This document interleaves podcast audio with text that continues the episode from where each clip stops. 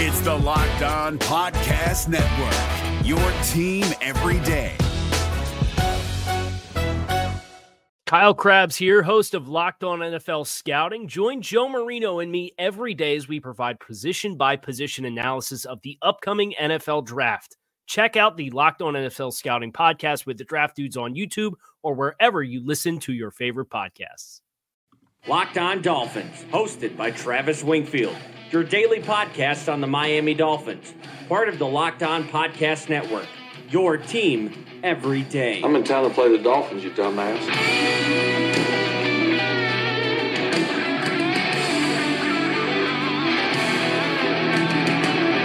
What's up, Dolphins? And welcome into the Tuesday, November the thirteenth edition of the Locked On Dolphins podcast. I am your host, Travis Wingfield, and as always, I am here to bring you your daily dose of Miami Dolphins football. And on today's show, being a Dolphins fan feels like Groundhog's Day over and over and over again, and we might not be getting off that hamster wheel anytime soon. I'll explain that. We'll get you updated on Miami's medical situation, and we'll talk about some other teams around the league. But first, before any of that, I kindly invite each and every one of you to please subscribe to the podcast, leave us a rating, leave us a review, give me a follow on Twitter, at Wingfield N F L, follow the show at Locked On Fins, and of course, the number one blog in the Locked On Network, where you can find all my film study work, all my articles and columns, Locked On Dolphins dot com. You can also find me at third and ten dot com, as well as some features on Palm Beach Post and FanRag Sports. And here at Locked On, we're more than just a Dolphins podcast. We cover every team in every league. So check out the other Locked On Sports family of podcasts for all the local and national coverage of your favorite teams. We have some injury news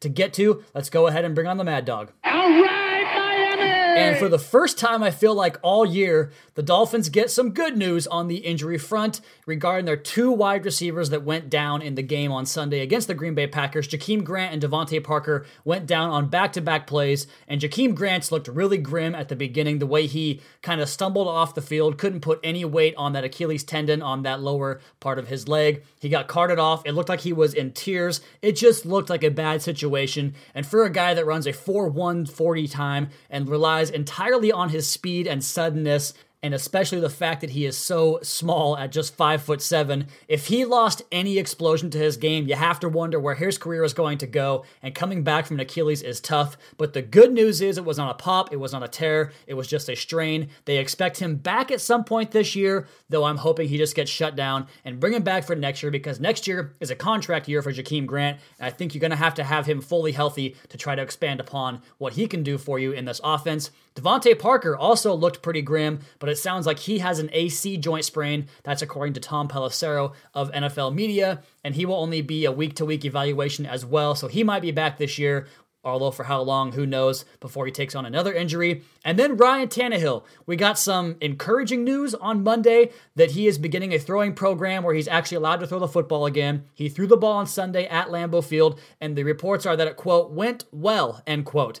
And we know the guys over at the Three Yards Per Carry podcast have been reporting this all along, talking about where he is from a health standpoint, the fact that he might not be able to come back. We'll see. I still remain awfully skeptical, but it sounds like he made some progress on Sunday, and hopefully the Dolphins can get him back for the stretch run here. And speaking of that stretch run and how it will look the next six games, that's the first topic on today's podcast. That's another Miami Dolphins. No first down sponsor today, but the topic we're talking about here on the podcast is the Dolphins' immediate expectations for the rest of the season, and any hope they have this season revolves around the quarterback, Ryan Tannehill, getting back. I think a great example of what Ryan Tannehill is, is that, you know, five out of ten, that six out of ten that you kind of keep on the back burner and try to pursue other sexual interest, so to speak, and then once that falls through, you go back to the old the old boo on the back burner and bring her back, and we're getting that again this year after Jay Cutler was the failed experiment last year. Now it's Brock Osweiler, and, you know, if Ryan Tannehill can get back and the offensive tackles can get back in Indianapolis, maybe they find a way to put together a functional sixty minutes of offensive football, and just for the sake of the skill players, they're going to need some plays from the quarterback, because I think they're on the verge of possibly losing the team as far as guys like Kenyon Drake are concerned, because they just have had no playmaking from the quarterback recently. And we heard reports about some of the players being upset with Osweiler's general incompetence, and there was a video I put up on my Twitter timeline at about three thirty on Monday afternoon showing Kenyon Drake throwing a bit of a tantrum on the sideline after a throw went awry, and he wasn't in the game. It was intended for Frank Gore, but Kenyon Drake, you could just tell, like, man, what are we doing here on offense? Our quarterback can't even put the ball where it's supposed to go. I'm sure Kenyon Drake saw better quarterback play at Alabama with inferior quarterbacks down there, and it's just been bad for Osweiler going forward. So if we break the schedule down into winnable and unwinnable games. I know that last term is going to catch the craw of some of you guys, but nonetheless, I will call the Minnesota Viking game the only unwinnable one, assuming that Ryan Tannehill is back. I just don't think this team can compete on the road with good teams. That has been the moniker under Adam Gase since he got here, but with Brock in the lineup, I think the Colts and Patriots games are also unwinnable, mainly because they present so many problems offensively that I don't think this defense is good enough to handle, and I don't think the offense under Osweiler is good enough to keep up with those particular offenses. Even though Brady's had his struggles this year, and especially has his struggles down in Miami, I am not going to pick Brock Osweiler to be a Tom Brady-led team. But despite all of this, the Dolphins find themselves still in that playoff hunt. We talked about it on the podcast yesterday, that they are only a half game behind the sixth seed, and there's a potential for a three-way tie there with the Bengals as well as the Titans, which would negate some of the head-to-head matchups. But nonetheless, if they find a way to nine wins, then they still have a shot to get in. I still believe nine wins will get you in, depending on some tie-breaking scenarios going in the right direction. But with Miami and these games ahead, you figure two of those wins against the Bills. I think we already agreed to that. And my stance is this: if they get Tannehill back and he plays the rest of the way, and they beat the Colts in a couple of Sundays from now, I believe that week seventeen at Buffalo, the Dolphins will still be alive and in the hunt for a playoff berth on the final day of the season. And the reason I believe that is because the Jaguars at home, week sixteen, that team is a mess defensively, communication-wise, locker room, and how they've stayed together. It hasn't been the case at all. Jalen Ramsey's talking about peacing out and how they're going to miss him when he's gone. So the Jaguars game with Blake Bortles and a terrible defense at home is very winnable. I mentioned the two Bills games. If they can find a win against the Patriots, Colts, or Vikings, and then beat the Bills and Jaguars, that gets you nine wins. That probably gets you in. So that's the path. Get Tannehill back, take care of the Bills, beat the Jaguars, and find a win against the Colts, Patriots, or Vikings. Not easy, it's not guaranteed, but it's possible. They still have a chance to make it happen, and until that part is put to bed, until you've put the ashes on that coffin, so to speak, that's when we'll stop talking about it. But for now, we're going to bring those playoff scenarios up every single week and talk about how this team can make a run. And it all starts with the health, especially at quarterback. All right, so that's the present. We're going to talk some more future about this team, the head coach, and how this team has really been stuck on this hamster wheel for what has been three coaching regimes, twelve years, going on a better part of a decade and a half now with the same tired, repeated process. We'll do that next on the Locked On Dolphins podcast. Your host, Travis Wingfield, at Wingfield N F L on Twitter, and the show at Locked On Fins.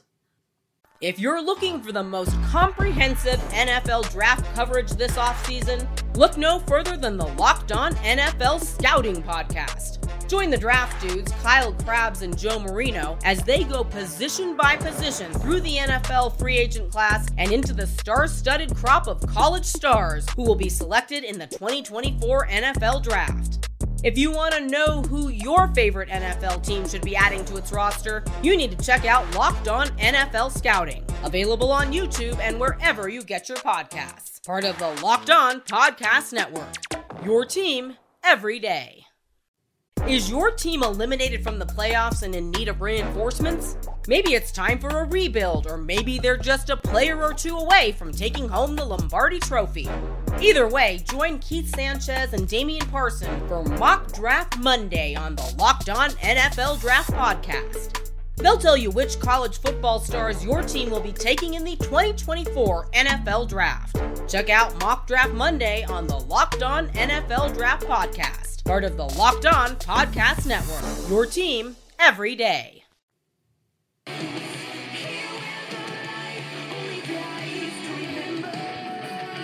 It is a Tuesday here on the Locked On Dolphins podcast, November the thirteenth. And since we're on a bye week and really don't have the same schedule on the podcast or on the Locked On Dolphins dot com webpage, we're going to change things up this week and probably do some different categories, different topics, different types of discussions on the podcast, and maybe put more of a future feel to it as we continue to progress down this Disappointing season, and disappointing from the standpoint that we haven't had the best health, and that even for a team that's five hundred ten games into the season, it just feels like so many of these games have been lopsided or in an outmatched fashion where the Dolphins really didn't have a chance to win the game. I mean, two out of the last three games the Dolphins played, really nobody gave them a chance in two of those three games. I don't think I saw anybody predicting the Packers to win the, to beat the Packers. I don't think I saw anybody predicting Miami to beat the Houston Texans on the short week, and we know how that goes for most teams on the road on the short week. But nonetheless, even when you go back to the Lions game, which had expectations, they were never in that game. They went down ten nothing pretty quickly, seventeen seven at one point, and the Lions moved the ball with such ease.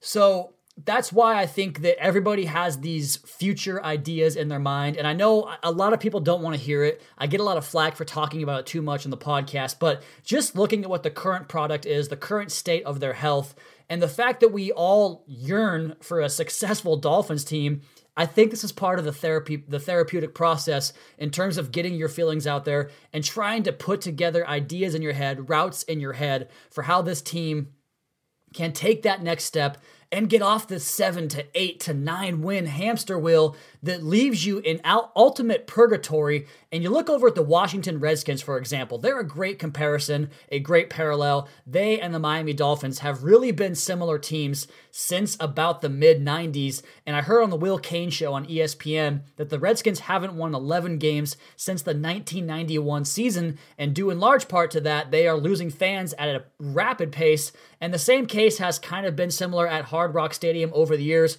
When the Dolphins aren't winning, the fans haven't done the best job of showing up. So all this future stuff is just kind of part of the therapeutic process for trying to cope with the fact that here we are once again, year in and year out, on the same track to seven, eight, nine wins. And we all want to jump off. We all want to be that team that can take the next step and be the next L A Rams, the next Kansas City Chiefs, as the Redskins, for instance, are sitting six and three atop the N F C East, and they're finding themselves in the C block for all these programs, all these podcasts talking about their sixteen to three win. So we want to avoid that. We want to get to a position where we're winning games, but also in a position where we are actually a threat to make a push down the stretch. And that's why the discussion comes up all the time about changing coaches or finding the right method or the right, whatever the whatever the right recipe is to get yourself into that position.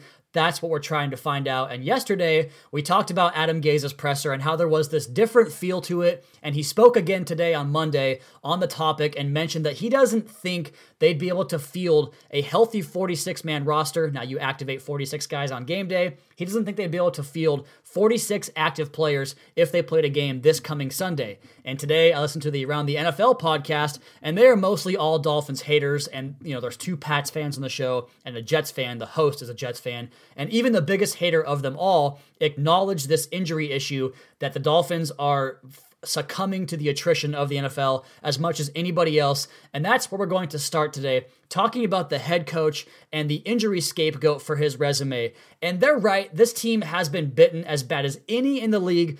And my response to that, my plea, is that we don't just throw a blanket over these evaluations, because these evaluations are about as intricate as anything you can possibly imagine. And look, I tell you all the time till I'm blue in the face that we don't know what goes on inside that building. We have an idea or an opinion on who is to blame for what, and I'll do my damnedest and I'll work my ass off to provide all the information, all the facts, and all the opinions to break it down as best I can for you guys, providing a very educated guess on my part. I spend a lot of time on this stuff, so I feel like I'm pretty informed.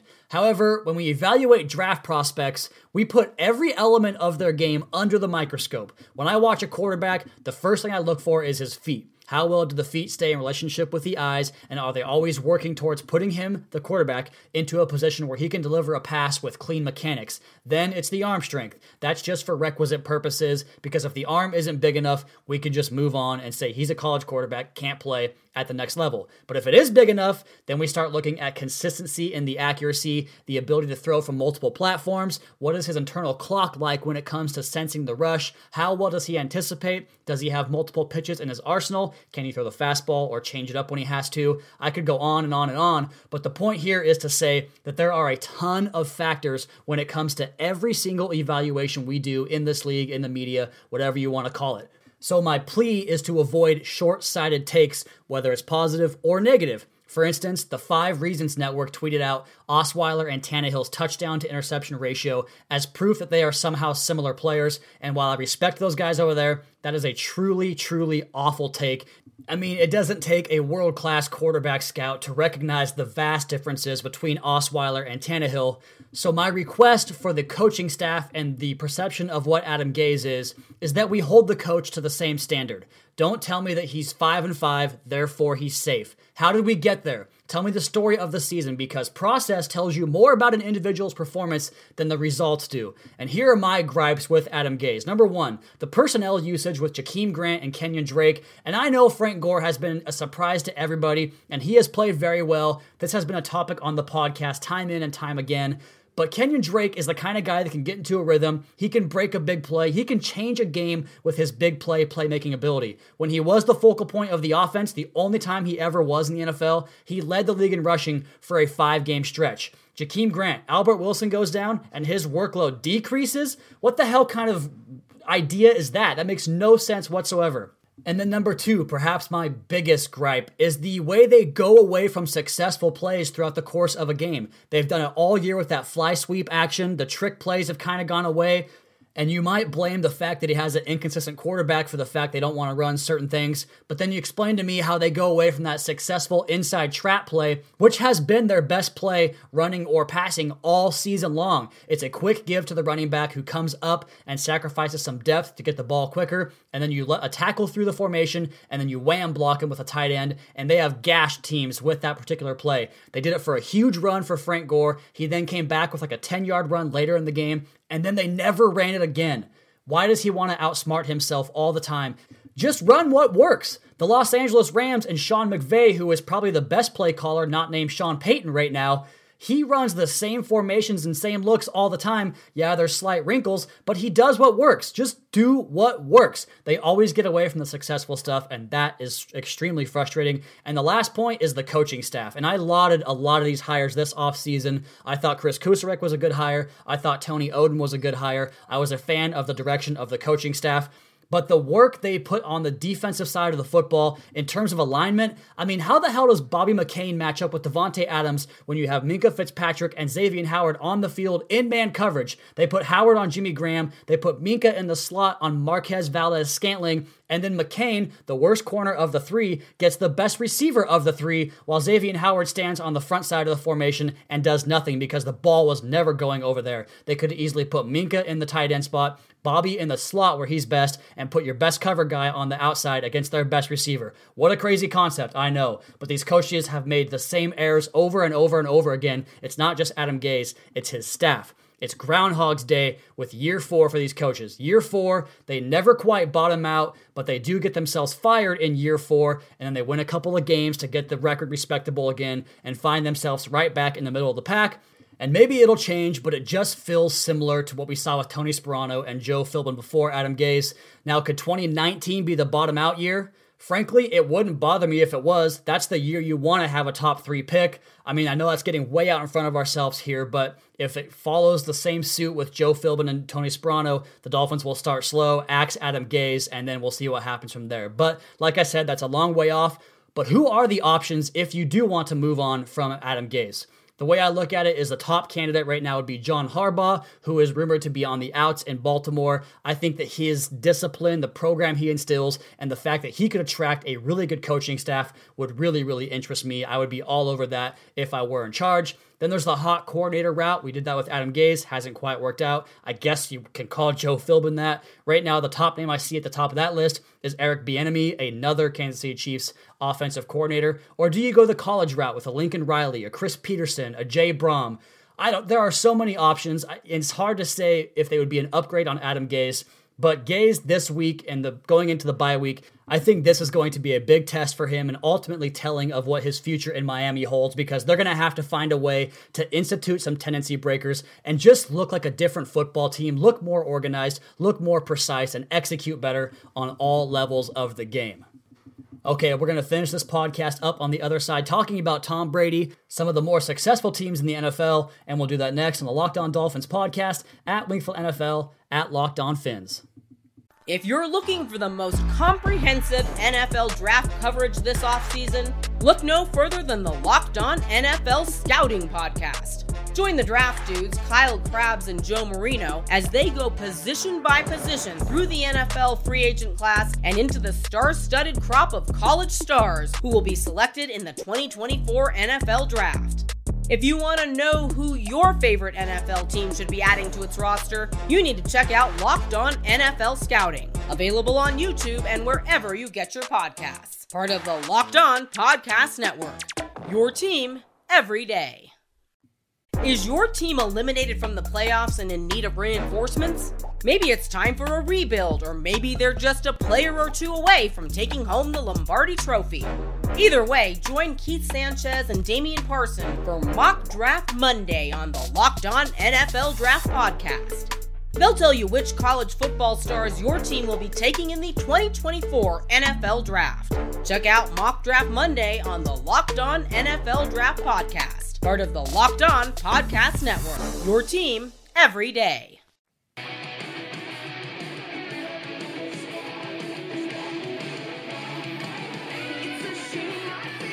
I think watching this team over the years has maybe depreciated what we view as good football, though I do think we all appreciate what good football is here on the Locked On Dolphins podcast. Your host, Travis Wingfield, at Wingfield N F L, and just watching some other teams around the league, and especially having the morning portion of the games, being a West Coast guy, the ten o'clock kickoffs over here, watching some other teams around the league and getting a grasp of what other offenses are doing or other teams are doing. It's just kind of fun to watch some of the more successful teams like the Saints and what they've been on offense. And I think we get away from that, and the expectation of what the Dolphins should be maybe be measured up against those teams, and we have fallen very, very short of those over the years, and fallen very short of the Patriots for the last two decades now. And the good news I see is that watching the Patriots play, I think Tom Brady might be slipping a little bit.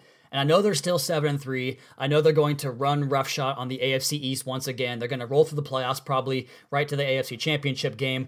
But I think he's slipping, which could be a good sign for the future for the Dolphins and not having to worry about winning thirteen games a year just to win the division. Maybe get ourselves in a position where the N F C East becomes the new A F C East, where a six and three record puts you well in the lead of the division. But I think that having Bill Belichick there still will keep everything afloat in New England, whether it's Brady or not. But hopefully Brady starts to slouch and maybe goes into retirement when he sees his stats dipping and his production dipping. And then maybe Bill Belichick will follow suit. And maybe that'll be the curse we need to lift the curse off this Dolphins team, is just getting rid of the Patriots' dominance year in and year out. Other teams I watch, the Saints, they are so much fun to watch with Drew Brees and the way he rolls that offense. I listened to the Move the Sticks podcast on Monday and hearing Daniel Jeremiah talk about how why would Drew Brees retire when he now finally has the answers to the test regarding his mental aptitude for the game. I don't think he's going anywhere for a long time, which would also open the door for Teddy Bridgewater, which I do think will be the ultimate move the Dolphins make. But back on topic here, it, just the general N F L feel. Defenses are way too difficult to maintain success, and a lot of coaches are just done with trying to prevent yardage. You look at the Jacksonville Jaguars, that personnel on their defense is loaded, and look at what they are. They're a shell of what they were a year ago. And talking about gaining yardage and scoring points, yesterday the Tampa Bay Buccaneers had five hundred yards of offense and scored three points in the game. That is absolutely amazing. I, there was a stat on Scott Van Pelt where he said that four hundred sixty-seven teams have gained five hundred yards in a game in the Super Bowl era, and those teams averaged thirty-six point seven points per game. So really that feat that Fitzmagic pulled off was quite remarkable and definitely unique to the N F L. And the last topic they talked about on the Move the Sticks podcast was the three Ps for supporting a quarterback, and especially a young quarterback. And this is what the Dolphins failed to do around Ryan Tannehill back in twenty twelve, twenty thirteen, whatever you want to call it. The play caller, the protection, and the playmakers. Well, we know the production, the protection was not there. The offensive line under Tannehill for that three to four year stretch was the worst in the N F L, besides probably the Colts, who now, by the way, have kept Andrew Luck upright for four straight games, and he's back to his M V P level self. The playmakers, Mike Wallace, that didn't work out. You look at what the Chicago Bears did in bringing in Trey Burton and Allen Robinson and Tariq Cohen, and just getting Mitch Trubisky surrounded with talented playmakers, and also the play caller in Matt Nagy. So those are the three things you want to surround a quarterback with. We'll find out who the future is at quarterback for the Miami Dolphins heading forward, whether it's Ryan Tannehill, whether it's Teddy Bridgewater, whether it's a draftable quarterback, whether we don't find out until twenty twenty. There are lots of answers to be had, and we have a lot of questions that need answered over the next six weeks on this team team as well as beyond that. And we'll have you guys covered on that on the Locked On Dolphins podcast. I am thinking about doing an entire roster evaluation on the podcast this week as we don't have a game to preview. So we'll see where the content goes. We'll definitely have a Twitter mailbag. But that will be for tomorrow's podcast. As for today's podcast, that is going to be my time. You guys, please be sure to subscribe to the podcast on Apple Podcasts. Leave us a rating. Leave us a review. Check out the other Locked On Sports family of podcasts for all your local and national coverage of your favorite teams. Follow me on Twitter at Wingfield N F L. Follow the show at Locked On Fins. Keep up to date on our Daily Dolphins blog over at Locked On Dolphins dot com. You guys have a great rest of your night. We'll be back tomorrow for another edition of the Locked On Dolphins podcast, your daily dose for Miami Dolphins football.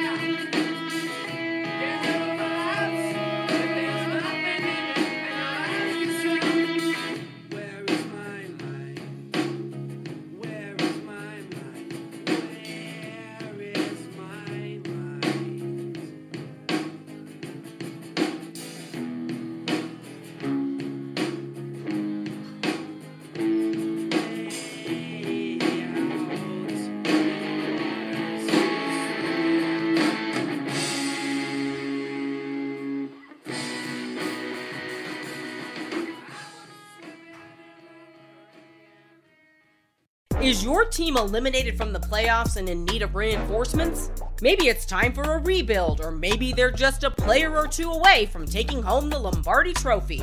Either way, join Keith Sanchez and Damian Parson for Mock Draft Monday on the Locked On N F L Draft Podcast. They'll tell you which college football stars your team will be taking in the twenty twenty-four N F L Draft. Check out Mock Draft Monday on the Locked On N F L Draft Podcast. Part of the Locked On Podcast Network, your team every day. If you're looking for the most comprehensive N F L draft coverage this offseason, look no further than the Locked On N F L Scouting Podcast. Join the draft dudes, Kyle Krabs and Joe Marino, as they go position by position through the N F L free agent class and into the star-studded crop of college stars who will be selected in the twenty twenty-four N F L Draft. If you want to know who your favorite N F L team should be adding to its roster, you need to check out Locked On N F L Scouting, available on YouTube and wherever you get your podcasts. Part of the Locked On Podcast Network, your team every day.